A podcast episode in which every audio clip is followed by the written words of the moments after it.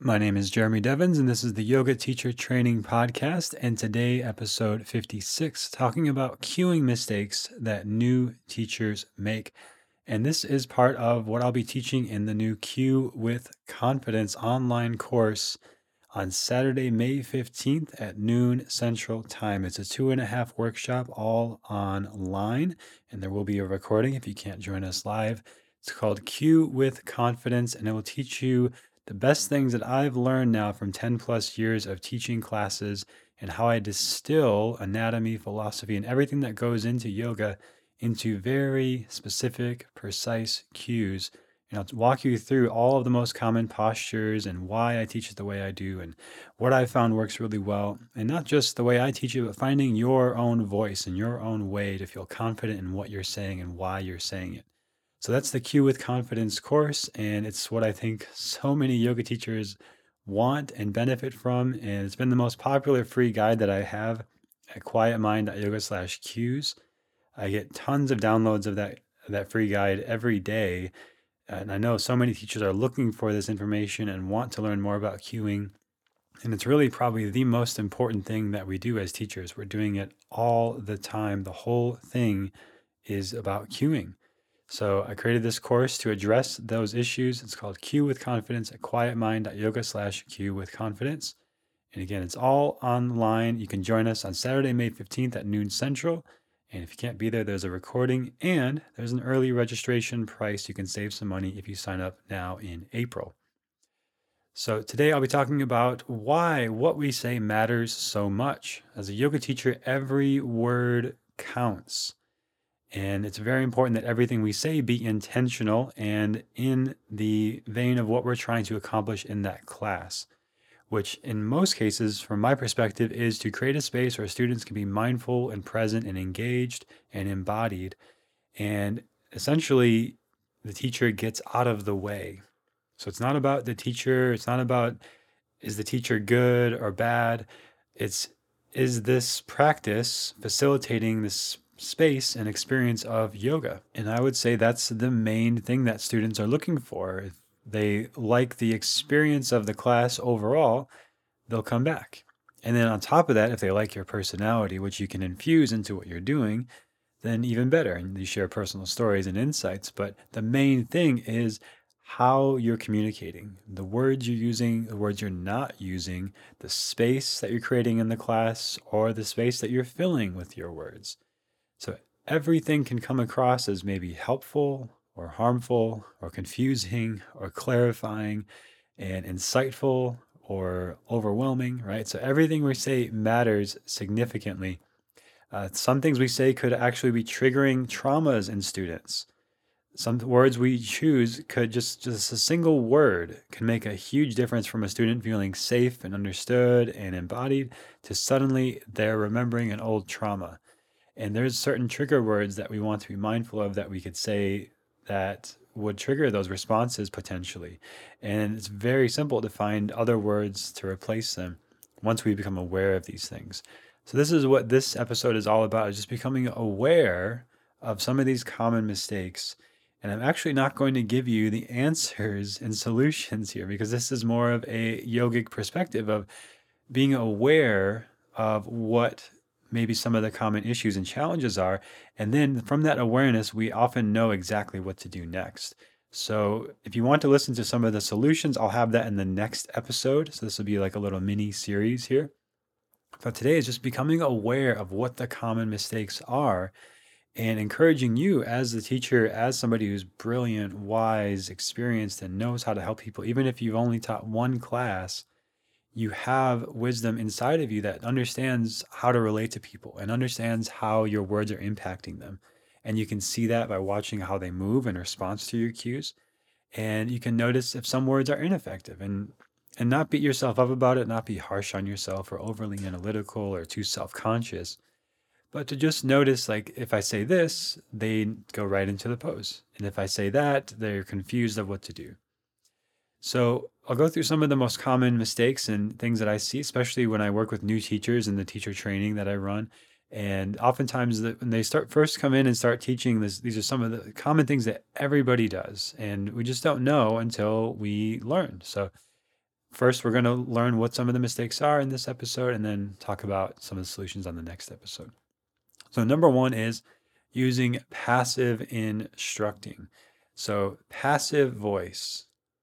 What does that mean? That means that it's a voice that is saying things that are going to happen. It's like, I'm going to tell you what we're about to do so that we can begin to talk about it. And then when you talk about it, then we'll start to get to the point, right? You can see how kind of irritating that is, where it's like, okay, get to the point already.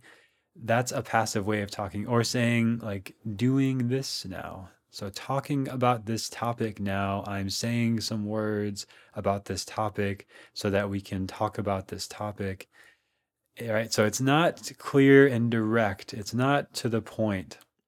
So one of the most common ways you hear this in a class is we're going to come into child's pose, moving into downward facing dog, bending your knees, lifting your right leg, stepping your right foot forward, raising your arms overhead, lowering your hands down, coming back to chaturanga, coming into up dog, right? It's all these ing words. And so common for new teachers. And again, it's not a judgment, it's not a problem to solve. It's a thing to be aware of and to notice that that is a choice. That's a choice we can make. We can say ing words all the time if we want, but how does it feel? What is the impact? What is the effect? And how does it feel for you as a student to hear that? Think of sun salutations, raising your arms up, folding forward, lifting up, stepping back. Right? It's the all the ing words are the biggest giveaway for this passive language. And then it's things like we're going to do this, coming into this, stepping into that. Right? So it's all like it's about to happen. The whole class is about to happen.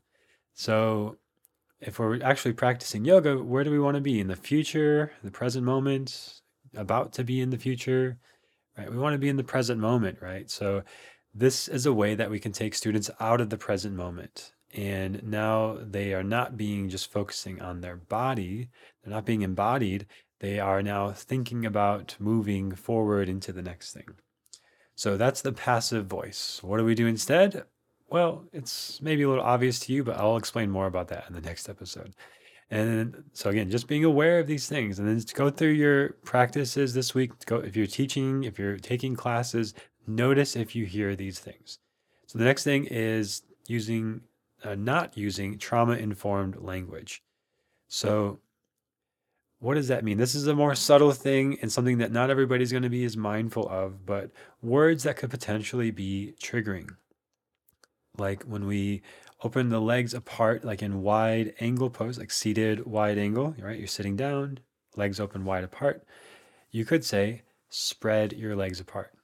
Or you could say, open your legs apart. Or you could say, move your legs apart. Right? Which of those words sounds potentially the most triggering for students who might have experienced past trauma?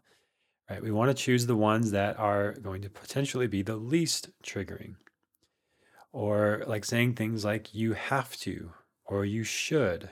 You should feel this now. You should feel that, right? How does that feel compared to a, a different word? Maybe notice what you feel here, right? Kind of giving you the answers with this one. Because uh, this is really important because we want to be really mindful of the trauma informed language.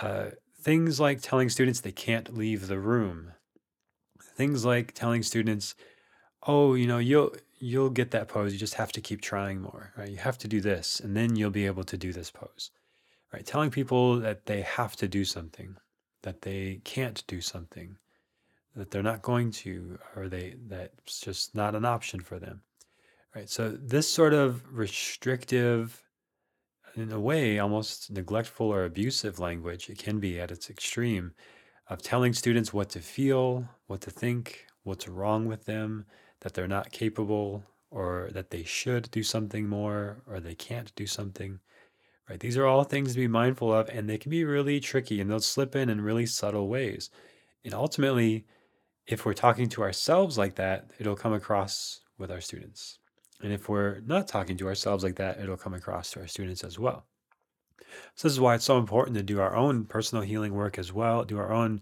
uh, therapy, self development, whatever modalities that you explore to work through understanding and addressing and potentially healing your own traumatic history or experiences or difficulties if you've had those.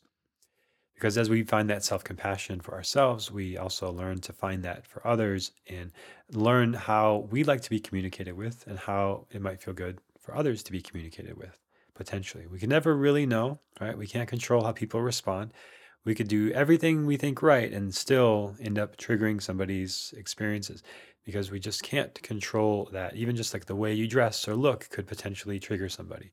Right? And we try to do our best to be mindful of those things but uh, we can't control how people respond, but we can do our best to be mindful and intentional of how we are impacting others. So we'll talk more about that on the next episode as well. And the next common mistake is teaching too fast. And this is pretty obvious of just teaching in a way where they don't have a chance to breathe and inhaling, lifting your arms, exhaling forward, fold, right? Inhale, lift, exhale, plank. And so that that speed where it's about one or two seconds for them to breathe is very fast and creates a stress response in the nervous system, right? If we breathe shallow, quick breaths, that creates a sympathetic nervous system response, a stress response. So we want to be mindful of that because that's not the goal of yoga. We're not trying to stress people out. If it was a fitness exercise class, great. We do actually want to stress the body out, good stress even sometimes to a degree in a vinyasa or power or very active yoga class, we do want to create a stress response, a healthy, positive stress response. It's called eustress, EU stress. So we do want to create that sometimes, but in most cases, this issue of teaching too fast is more about nervousness or rushing or just feeling ungrounded yourself as a teacher or feeling like just you have to hurry up and get through the sequence, make sure I do all these poses right? So that is a different thing than intentionally uh, having a quick tempo. And you can definitely have a quick tempo, but still not be rushed and not be, you know, going too fast. So this is one of the common issues being too fast, right? And a lot of the solutions to these are kind of op- obvious when you think of opposites. Uh, but we'll talk about that in the next episode as well. And then the next common mistake is requiring students to look at you so, for example, you could say you're in hands and knees pose and you say, raise your right leg like this, like this. You have to look at them to see that, right? Or now, like I'm doing this thing here, like I'm twisting my left side, my left arm underneath into a twist. Uh, right. So now you're looking at the teacher. You have to look at the teacher and take your attention off of yourself and your practice and being present to now look up and then look back down and look up and look back down. And you see this in new students a lot. Uh, and this is something that that's it's okay for new students because they are learning and they're okay. What is this post supposed to look like? What are we doing? They're not in that space necessarily to just be embodied yet, so it's okay if they need to look around and look at teacher. And there's a way we can teach where that is not as necessary. But the big issue to watch out for is saying things like, like this and raise this arm or move this foot, right? Because you're, you're saying this foot, now I've got to look at you to see which one you're talking about. Or you could just say, um, in down dog, you could say step into a lunge. You didn't say which leg, right? So just step into a lunge. Now they're going to look at you to figure out which leg you're talking about. There's some places where you don't need to say the leg because it's already clear, and a lot of places where you do need to say which side because it's not clear. And if you don't say it, now they've got to look at you and then figure it out, which takes them out of their body and their present moment experience to look outside of themselves, which is what we are moving away from in yoga practice. Of course, in the eight limbs, it's all about moving more internal, more into pratyahara, sense withdrawal, more internal awareness. So we'll talk about that on the next episode as well. Think about it for now. Notice it. See if you catch it in yourself for classes this week. And the next common mistake is not managing your state before you teach. For example, say if you're teaching an in person class and you had to drive there and you were flustered and there was traffic and now you're late and you had a lot of stuff going on in your whole day and you're just finally sitting down to teach. You didn't plan anything. So you're a little dysregulated, a little erratic in your nervous system, breathing's a little rushed, everything feels a little frazzled. But now you've got to sit down to teach. And you could try to put on the yoga voice and just come into the present moment and be inauthentic. And your students can tell you're full of shit, right? So you don't want to do that. And you also don't want to just, all right, let's, there we go, let's go. We're going to start doing our yoga practice. Let's come into downward facing dog. Everybody, let's move. And you turn on loud music and then you start just sort of pumping the energy up to match the state that you're in, which is kind of frenetic. And now your students are receiving that transmission. Everything we're doing as teachers is transmitting a state. We're like antenna and in a yoga experience, as you know, like you're just so receptive. It's one of the most receptive, in a way, vulnerable states to be in in that yoga practice. And you're just surrendered to the teacher's guidance. Everything they do, everything they say, you do. And you're in this very open, receptive state. Your body is physically opening, releasing tension. So everything that's in the space is being transmitted to you.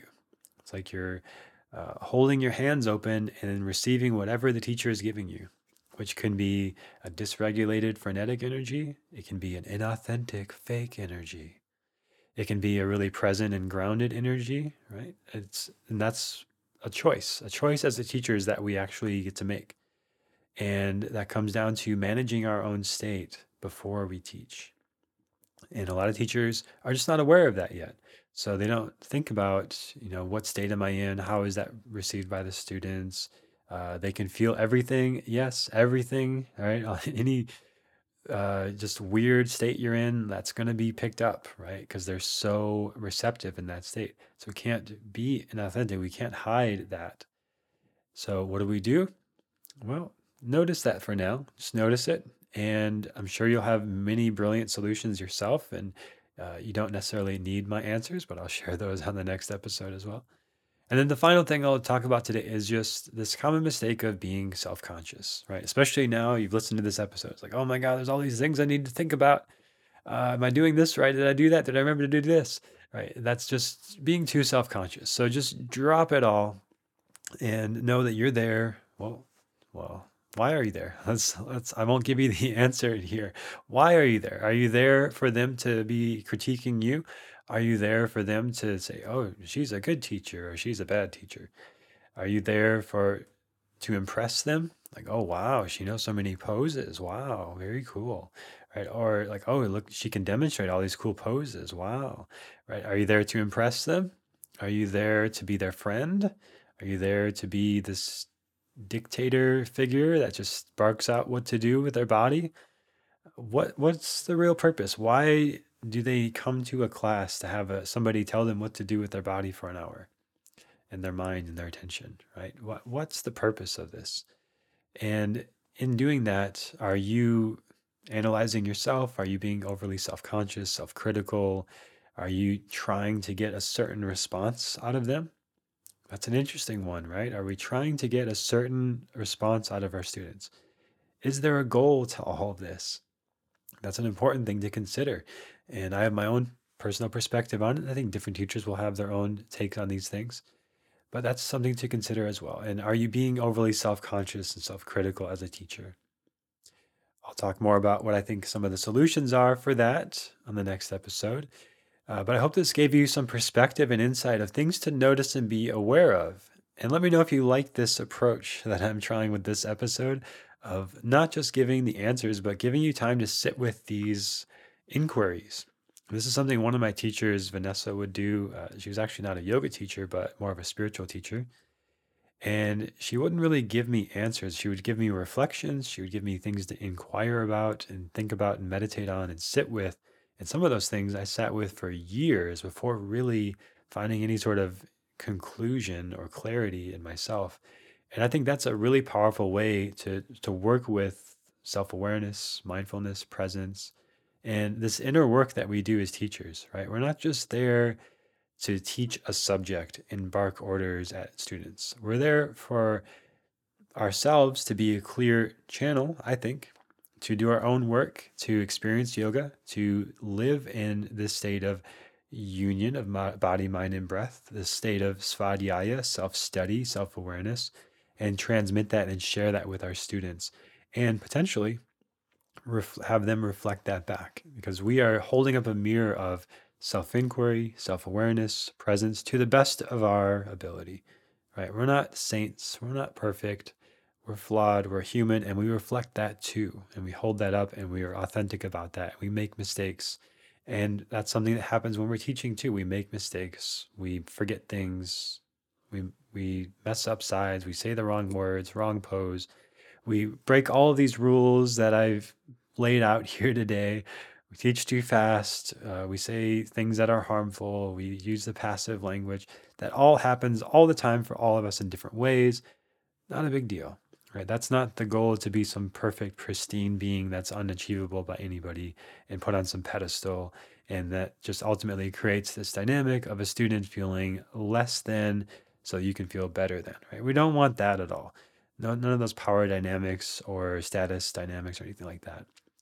Uh, we're there to just do our work. And I think this kind of inquiry can help us do that kind of work. So notice this throughout the week. Notice in your practice, your teaching, if you see or hear this passive instructing, these things that potentially could be traumatic or triggering trauma uh, just with a single word, right? Is that word helpful or could that be traumatic or uh, triggering in some way? Uh, teaching too fast, requiring students to look at the teacher not managing your state before you teach, and just being overly self conscious. So, notice those things, and I'll share some of my insights next week and a lot of my insights and the step by step guidance of how to work with these things and exactly what cues to give in poses that I find helpful, and then ways for you to find your own voice and your way of saying things at the Cue with Confidence course on Saturday, May 15th at noon central. And that is at quietmind.yoga slash Cue with confidence check out the show notes and go right to that. You can register right now in the show notes and hope to see you there. Hope you have a great rest of your week and look forward to sharing more with you next time on the Yoga Teacher Training Podcast.